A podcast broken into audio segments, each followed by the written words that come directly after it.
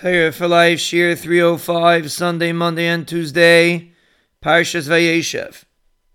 We are explaining the concept of miut schoik, to minimize laughter. Now let's try to figure out what this means. On one hand, the Mishnah in Avis Paragimel Mishnah Yud Gimel says, Schoik vikalis roish margilin adam la'erva. Laughing and lightheadedness brings a person, Rahman to immorality, to arayas. What does it mean that tzchaik brings a person to arayas?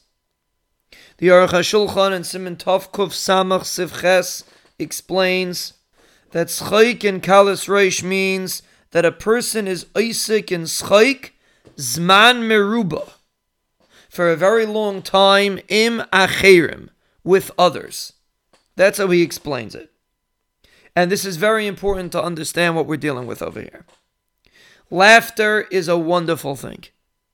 Especially in today's generation, people are so stressed, people are so tense.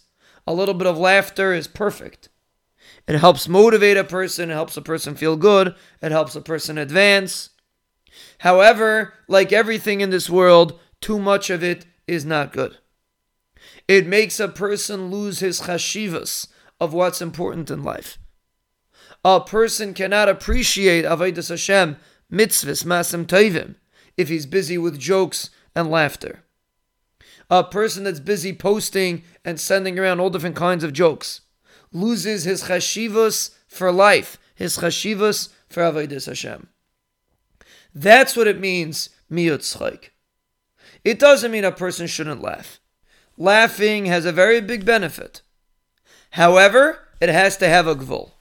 And if a person is constantly laughing, he is minimizing his ability to be in control of his mind, of his intelligence, of his emotions. That's what it means, margilim esa adam la'erva. How does a person fall into arayas? Because he lost his head, he lost his intelligence. He fell prey to his animalistic instincts. And that is done through schaik. A person gets loose, a person gets a little bit too loose, and he loses control.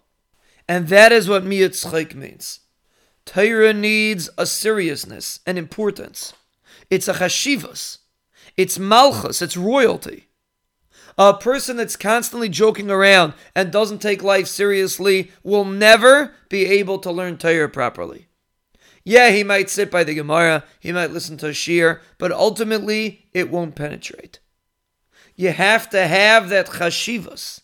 You have to have that importance in order to be able to learn Torah. That is one way to understand miyat schayk.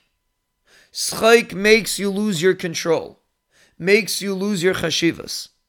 And when a person minimizes schayk, he has the ability to be chashiv, to be in control, to be serious, and subsequently to learn Torah properly.